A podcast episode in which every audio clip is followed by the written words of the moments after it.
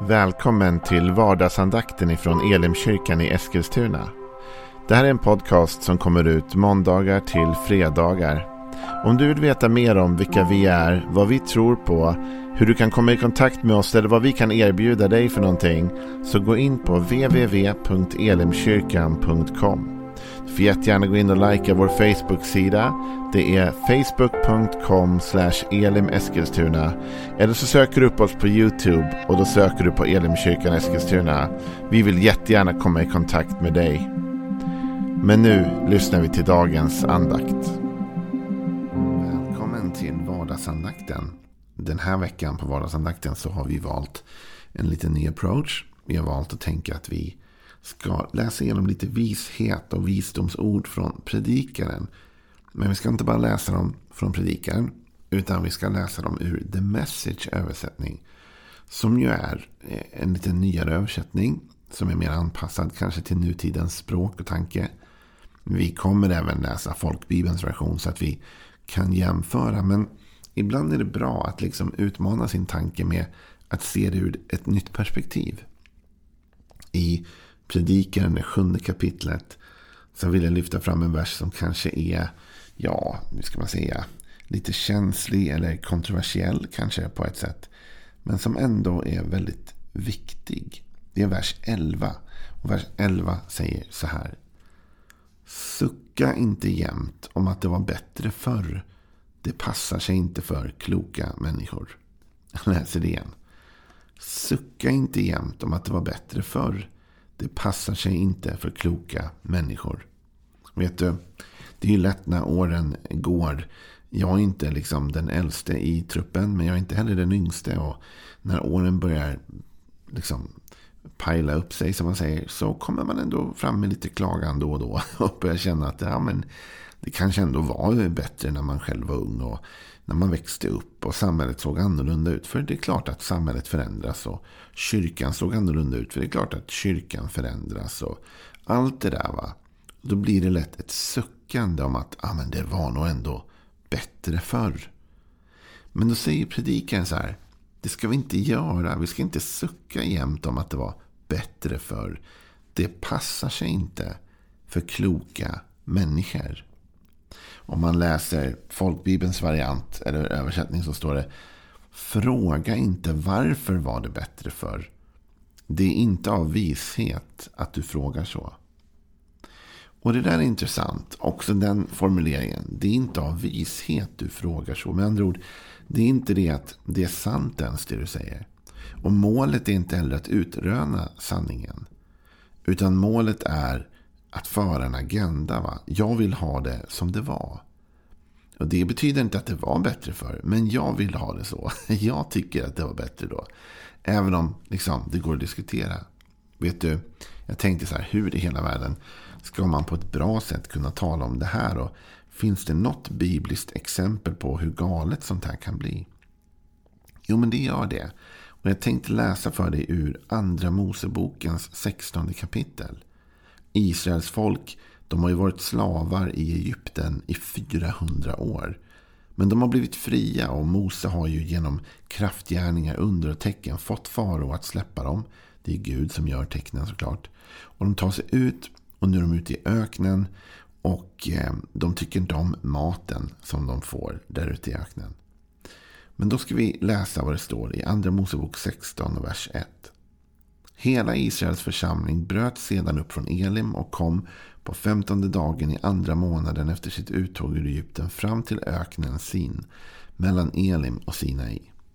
Och hela Israels församling klagade mot Mose och Aron i öknen och sa till dem om vi ändå bara hade fått dö för Herrens hand i Egypten. Där satt vi vid köttgrytorna och åt oss mätta. Men ni har fört oss ut hit i öknen för att låta hela församlingen dö av svält. Jag ska snart fortsätta läsa lite grann vad som händer sen. Men kan vi bara stanna upp här? Israels folk är missnöjda. Och det som händer när de blir missnöjda det är att de börjar klaga på ledarna. Det måste vara Aron och Moses fel. Det var ju de som hämtade oss i Egypten. Det var de som fick ut oss här i den här förändringen. Och nu är vi här ute liksom. Det är det första. Och det blir alltid så. Det är alltid ledarna som får kritiken för att saker förändras. Nu är det ju ofta inte så enkelt. Förhoppningsvis kanske ledarna försöker leda folket in i den nya tiden, in i framtiden. Men vet du en sak? Tiden förändras av sig självt. Samhället är inte vad det har varit. Och det är inte nödvändigtvis pastorernas fel, eller de andliga ledarnas fel, eller någon annans fel. Utan hela samhället har förändrats. Tiden, teknisk utveckling, olika saker som har hänt har bidragit till förändring. Så här klagar man på Mose och Aron och sa tänk om vi ändå hade fått dö istället i Egypten där vi var. Där vi satt vid köttgrytorna och åt oss mätta. Och det här är ju det andra och det är det jag tror när predikaren säger att vi ska inte sucka över att det var jämt bättre förr. För det passar inte kloka människor. Så är det att när vi målar upp den bilden så är det en halvsanning, ett fabrikat. Det är med all säkerhet sant att israeliterna satt runt köttgrytor och att de åt sig mätta. De fick mat att äta och de liksom hade det där i Egypten. Men de väljer att bara lyfta det.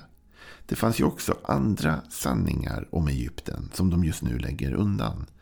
Den ena sanningen till exempel var att de var slavar. De var inte fria människor. De fick äta det som serverades. De kunde aldrig själva någonsin bestämma. De sitter i där och de får äta sig mätta. Men de får också äta sig mätta av en anledning. Det vill säga farao kommer vilja pressa nästan livet ur dem. Med att få ut så mycket energi ur dem som möjligt i slavarbetet. Där de säkert jobbade från morgon till kväll. Där deras kroppar var slutkörda. Och där de inte fick någon hjälp eller stöd. Eller någon vettig lön eller någonting. Det tar de inte fram här. De säger bara Åh, vi satt vid köttgrytorna och vi åt oss mätta. Ja, men hur var din miljö egentligen? Och så där blir det ju för oss alla tror jag. Att när vi blickar bakåt på historien så är vi selektiva med vad vi minns. Och allt för ofta så minns vi det goda och lyfter fram det. Och vi trycker bort och förtränger det jobbiga, det onda. Men faktum är att Israel hade visserligen mat i Egypten. Men deras situation var så mycket sämre än det de nu hade. Det är sant att öknen var nog varm. Och Det är också sant att de hade inte kanske den roligaste och godaste maten att äta. Men det är också sant att de har frihet. De är inte slavar längre. De måste inte slita ihjäl sig varje dag. De är inte tvingade av någon annan. Utan de äger sin egen frihet tillbaks lite grann till det här klagandet på ledarskapet. Vet du vad det konstigaste med den klagan är? Eller det liksom märkligaste om man tar full circle på vad det är som händer? Är detta. När Gud befriar Israel ur Egypten. Så är det Gud som gör det. Genom Mose och Aron visserligen. Men det är faktiskt Gud själv som har liksom gjort den här förändringen. Det är han som har påbörjat förändringsprocessen. Och ibland när vi klagar i våra kyrkor eller klagar på folk så kan vi lätt få för oss att tänka att ja, den där pastorn eller den där ledarskapet, den där styrelsen, den där församlingen. De, de gör bara liksom sitt eget och de har sin egen väg och de bryr sig inte om någon annan. Men tänk om. Det är Gud som leder dem. Det är så vi vill tänka och tro.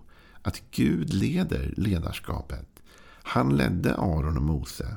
Och vi kommer snart läsa ner lite grann så ska ni se att det är också en av Moses och Arons svar. De säger, men vilka är vi? Varför klagar ni på oss? Det är Gud som har gjort detta. Ja, men det är det ena. Men det andra konstiga det är detta.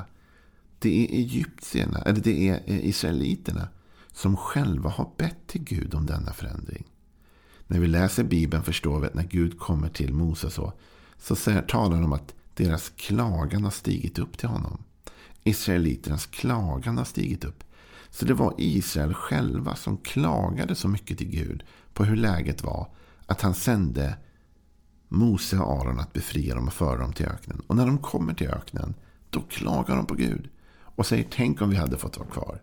Ja, men det var ju ni som var missnöjda och olyckliga. Du vet, när vi går tillbaka i livet kanske vi ser att en del av de förändringar som Gud har lett oss in i. Det är saker vi själva ville ha och bad om. Kanske ville vi inte ha dem precis som de blev. Kanske var det inte exakt så här vi hade tänkt. Men vi är åtminstone inte kvar i Egypten. Vi är åtminstone fria nu. Så faktum är att egentligen är israeliterna arga på sitt eget bönesvar. Och det är ju lite märkligt att tänka, men så är det. Ja, ja, de klagar och säger det hade varit bättre att vi fick vara kvar. Ja, då svarar Gud i vers 4. Då sa Herren till Mose. Se, jag ska låta det regna bröd från himmelen åt er. Folket ska gå ut och samla så mycket de behöver för varje dag. Så ska jag pröva dem. Om de vill vandra efter min lag eller inte. När de på sjätte dagen tillagar vad de har fört hem. Ska det vara dubbelt så mycket som de samlar in de andra dagarna. Och Mose och Aron sa till alla Israels barn. Ikväll kommer ni förstå att det är Herren som har fört er ut ur Egyptens land. Och imorgon ska ni se Herrens härlighet. Herren har hört hur ni klagar mot honom. Vilka är vi att ni skulle klaga mot oss? Och Mose fortsatte. Herren ger er ikväll kött att äta och imorgon bröd att mätta er med. För Herren har hört hur ni klagar mot honom. Men vilka är ni? Ni klagar inte mot oss, utan ni klagar mot Herren. Det är intressant det här att Mose och Aron svarar Israels folk och säger så här. Hörni, ni ska veta en sak när ni nu klagar på att det är så dåligt nu jämfört med hur det var förr. Så ska ni veta och inse att det är Gud som har fört er dit ni är idag. Om man tror att Gud är en god herde som leder oss. Då måste man också lita på att vi är där vi är någonstans på grund av att Gud har lett oss dit. I alla fall om vi har varit villiga att följa och lyssna. Om vi har varit villiga att liksom göra det han ber oss om. Det här är en av anledningarna till att du och jag ska vara försiktiga med att klaga över nuet. Därför vi vet inte med säkerhet. Kanske är det så att det är Gud som har satt oss där vi är just nu. Och kanske är det till och med mina böner jag en gång har bett som har lett mig hit. Och den där bilden jag hade om det som var. Kanske är den inte sann eller bara delvis sann. Kanske är det så att egentligen så visst hade jag mat runt grytorna.